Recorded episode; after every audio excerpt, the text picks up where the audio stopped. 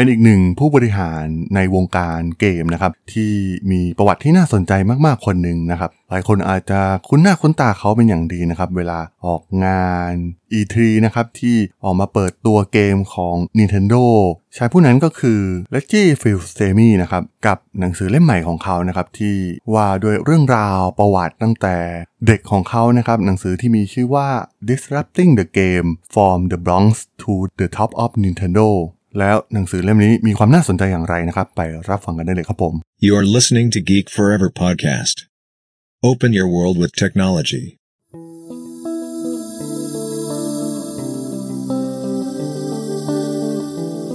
This is Geek Book.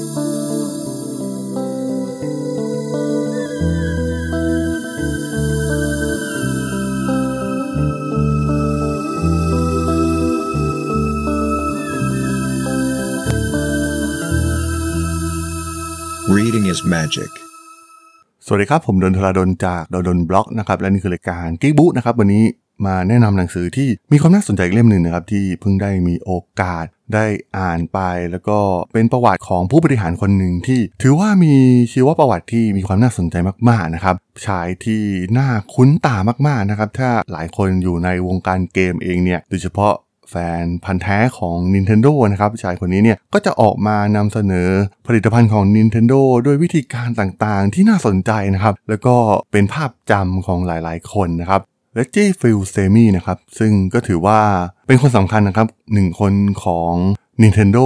ในยุครุ่งเรืองนะครับ แต่ว่าเขาเนี่ยก็เข้ามาในยุคอ่า Nintendo เนี่ยถือว่ากำลังตกต่ำมากๆนะครับในตอนนั้นแต่ว่าสุดท้ายแล้วก็สามารถใช้กลยุทธ์ทางด้านการตลาดหลาย ๆ อย่างนะครับ เพราะว่าเลสตี้เองเนี่ยมีพื้นเพมาจากสายสินค้าอุปโภคบริโภคนะครับหลายๆ แบรนด์ ซึ่งในประวัติเนี่ยมีความน่าสนใจนะครับเขาเป็นคนที่อพยพมานะครับจากประเทศเฮติ แล้วก็มีพื้นฐานครอบครัวที่ตอนที่อยู่ที่เฮติเนี่ยก็ถือว่าค่อนข้างดีนะครับ แต่ว่าสุดท้ายต้องอพยพมาด้วยเรื่องของการเมือง มีเรื่องราวที่น่าสนใจตั้งแต่เด็กของเขานะครับ มาต่อสู้ดิ้นรนในประเทศใหม่อย่างสหรัฐอเมริกา คือแทบจะมาก่อร่างสร้างตัวใหม่เลยก็ว่าได้นะครับ ต้องไปอยู่แถบบรอนซ์ของนิวยอร์กนะครับ ซึ่งหลายคนน่าจะรู้กันดีว่าแถบนั้นเนี่ยก็เป็นย่านที่ค่อนข้างเสื่อมโทรม เต็มไปด้วยปัญหาอาชญากรรมต่างๆ การปล้นต่างๆ มากมายนะครับ ซึ่งทำให้ชีวิตเขาในวัยเด็กเนี่ยก็ต้องพบเจอกับประสบการณ์หลาย ๆ อย่างนะครับ แล้วก็เป็นส่วนสำคัญนะครับที่ผลักดันให้ชีวิตเขาเนี่ยเติบโตมาได้ถึงทุกวันนี้นะครับ มีผู้บริหารหลาย ๆ คนนะครับ มีพื้นเพในลักษณะนี้นะครับ คือชีวิตต้องดิ้นรนต่อสู้มากมายนะครับ เพื่อผลักดันชีวิตตัวเอง เลกกี้เองเนี่ยก็ถือเป็นหนึ่งในเคสตัดดี้ที่มีความน่าสนใจนะครับที่ตัวเองจะแทบจะส่วนล่างที่สุดของสังคมผลักดันตนเอง จนสามารถเข้ามาเรียนในมหาวิทยาลัยระดับ top ของประเทศอย่างคอเนลได้นะครับ ซึ่งก็เขาก็แสวงหาโอกาสต่างๆ มากมายนะครับ การได้รับทุนจากรัฐบาล ซึ่งแน่นอนว่า นั่นคือประเทศสหรัฐอเมริกาประเทศแห่งเสรีภาพนะครับ ทุกคนมีโอกาสหมดนะครับ American Dream เนี่ยเป็นสิ่งที่เปิดให้ทุกคนใฝ่ฝันที่จะเป็น และ Reggie เองก็มีหนึ่งในนั้นนะครับ ซึ่งชีวิตเริ่มต้นของเขาก็ค่อนข้างน่าสนใจนะครับ เริ่มต้นการทำงานด้วยบริษัทสินค้าอุปโภคบริโภคชื่อดังนะครับ P&G หลายๆ คนน่าจะคุ้นเคยแบรนด์นี้กันดีนะครับ ก็ทำสินค้าอุปโภคบริโภค ผู้บริหารหลายๆ คนของ P&G เนี่ยก็ถือว่าไปเติบโตที่อื่นเยอะมากๆนะครับและจี้เองก็เป็นหนึ่งในนั้นนะครับ ก็ดูแลหลาย ๆ แบรนด์นะครับ เรียกได้ว่าชีวิตก็ระหกระเหินมากนะครับในชีวิตการทำงาน แม้จะเริ่มต้นได้ไม่สวยงามนักนะครับ แต่ว่าก็พยายามผลักดันตนเอง แล้วก็ย้ายงานนะครับ พอได้ประสบการณ์ก็หาความท้าทายใหม่ๆ ไปอยู่กับบริษัทอย่างเบซี่โคนะครับ ดูแลพิซซ่า หรือแม้กระทั่ง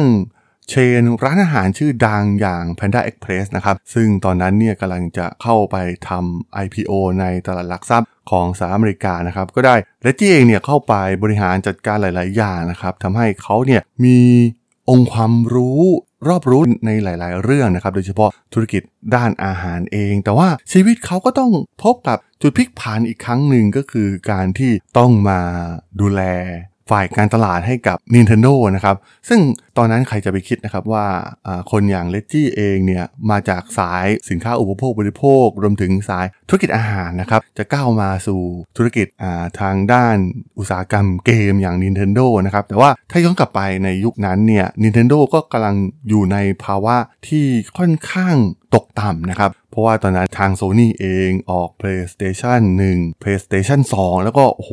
ยอดขายดีมากๆนะครับทำให้แทบจะเป็นยุคตกต่ำของ นินเทนโดเลยนะครับ ในยุคนั้นตอนที่เรจจี้เข้ามาบริหารงานใหม่ๆเนี่ยโอ้โหเจออุปสรรคมากมายนะครับ ทั้งวัฒนธรรมองค์กร เรื่องการประสานงานกับเหล่าโปรแกรมเมอร์ หรือว่าพวก creator ชาวญี่ปุ่นนะครับที่สร้างสรรค์เกมออกมา แต่ว่าเขาก็เชื่อมั่นในหลักการของเขานะครับ โดยเฉพาะพื้นฐานทางด้านการตลาดที่โอ้โหเขาเป็นคนค่อนข้างที่จะ มีไอเดียหลาย ๆ อย่างที่ถือว่าน่าสนใจนะครับ โดยเฉพาะไอเดียทางด้านการตลาดทำให้แบรนด์หลาย ๆ แบรนด์เนี่ยที่เขาเคยบริหารเนี่ยก็ยอดขายดีมาก ๆ นะครับ เติบโตได้อย่างรวดเร็ว ซึ่งการเข้ามา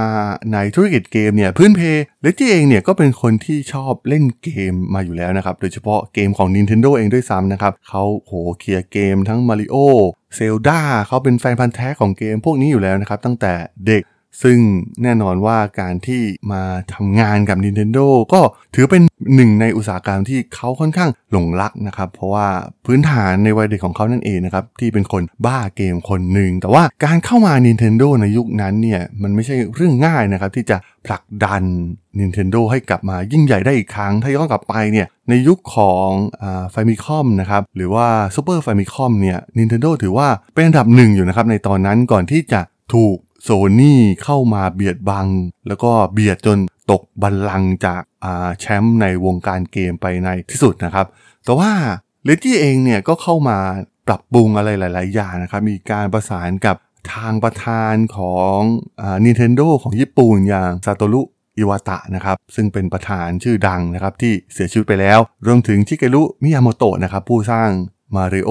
ซึ่งแต่ก่อนนี่อาจจะอินดี้มาก ๆ นะครับ ฝั่งของ สายที่มีการสร้างเกมที่เป็น engineer เป็นโปรแกรมเมอร์ต่างๆเนี่ยก็จะมีความอีโก้มีแนวคิดหลายอย่างที่ไม่เปลี่ยนแปลงไปตามพฤติกรรมของผู้บริโภคที่เปลี่ยนไปนะครับโซนที่จึงเข้ามาตอบโจทย์ในตรงนั้นได้ดีมากๆ แล้วก็สามารถแย่งชิงส่วนแบ่งการตลาดไปได้ในท้ายที่สุด แต่ว่ามันมีโปรเจกต์หนึ่งนะครับที่ทำให้ทาง Nintendo เนี่ยฟื้นคืนชีพกลับมาได้อย่างรวดเร็ว นั่นก็คือ เครื่องเกมที่มีชื่อว่าวีนั่นเองนะครับ โอ้โห กลายเป็นปรากฏการณ์มาก ๆ ในยุคที่วีออกมา เพราะว่าเขาคิดสิ่งที่แตกต่างนะครับ แล้วก็ใช้แนวคิดจากหนังสือหลาย ๆ เล่มนะครับ ตรงนี้เนี่ยถือว่าน่าสนใจนะครับ ผู้บริหารหลาย ๆ คนเนี่ยเท่าที่ผมเคยอ่านมาหรือว่าศึกษาจากประวัติในเว็บไซต์ต่าง ๆ หรือว่าหนังสือหลาย ๆ เล่มเนี่ยทุกคนมี สิ่งที่เหมือนกันมากๆนะก็คือเป็นคนที่อ่านหนังสือเยอะมากๆนะครับแล้วก็ใช้แนวคิดจากหนังสือนี่แหละครับไม่ต้องไปคิดอะไรใหม่ เอาแนวคิดที่ประสบความสำเร็จมาแล้วเนี่ยก็นำมาประยุกต์ใช้จริงในธุรกิจของตนเอง เคสหนึ่งที่น่าสนใจที่ทาง Reggie เอามาใช้นะครับก็คือใช้หลักการจากหนังสือธุรกิจยอดนิยมสองสามเล่มนะครับเพื่อให้ stakeholder ต่างๆ เข้าใจถึงแผนการทั้งหมดของพวกเขานะครับ โดยเฉพาะการค้นหา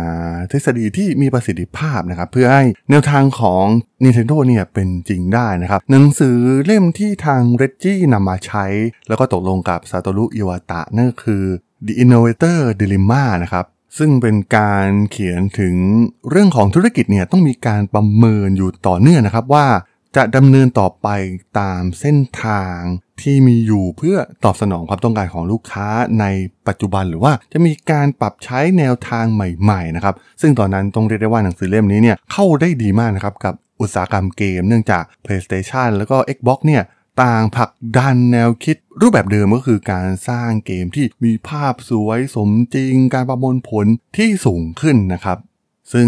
Nintendo เองเนี่ยมองว่าเส้นทางนั้นเนี่ยมันถึงทางตันนะครับ เพราะว่าภาพที่สมจริงเนี่ยมันก็ไม่ได้ทำให้เกมเนี่ยดีขึ้นแต่อย่างใดนะครับ พลังในการประมวลผลที่มากขึ้น จะนำไปสู่ต้นทุนที่สูงขึ้น และถูกผลักไปให้ผู้บริโภคต้องซื้อเกมที่แพงขึ้นนั่นเองนะครับ ซึ่ง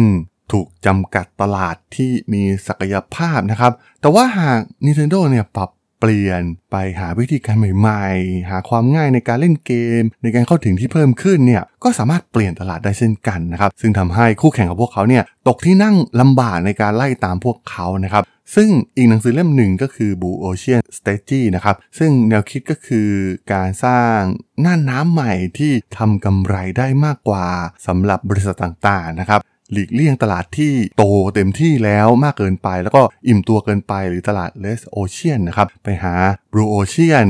ในตลาดที่ไม่มีใครแข่งขันนะครับ ซึ่งสรุปจากหนังสือทั้งสองเล่มเนี่ยก็คือ Nintendo ก็หันมาสร้างเกมที่ดึงดูดใจผู้เล่นที่ไม่ใช่ผู้เล่น hardcore แบบดั้งเดิมนะครับ เช่นเด็กผู้หญิงหรือผู้เล่นที่มีอายุมากกว่า 50 ปีนะครับ ซึ่งทฤษฎีนี้เนี่ยเชื่อมโยงกับหนังสือ The Innovator Dilemma นะครับ สุดท้ายพวกเขาก็ประสบความสำเร็จนะครับ เพราะว่า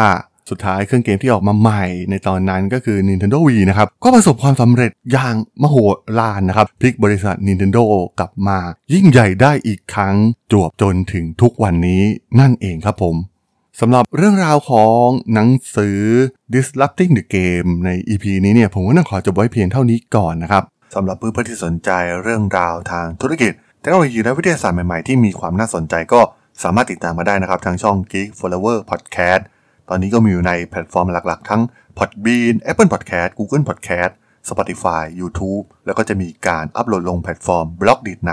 ทุกๆ ตอนอยู่แล้วด้วยนะครับ ถ้ายังไงก็ฝากกด Follow ฝากกด Subscribe กันด้วยนะครับ แล้วก็ยังมีช่องทางหนึ่งในส่วนของ Line แอดที่ a d t h a d o n t h a R A D H O L สามารถแอดเข้ามาพูดคุยกันได้นะครับ ผมก็จะส่งสาระดีๆ พอดแคสต์ดีๆ ให้ท่านเป็นประจำอยู่แล้วด้วยนะครับ ถ้าอย่างไงก็ ฝากติดตามทางช่องทางต่างๆ กันด้วยนะครับสำหรับใน EP นี้เนี่ยผมต้องขอลากันไปก่อนนะครับ เจอกันใหม่ใน EP หน้านะครับผม สวัสดีครับ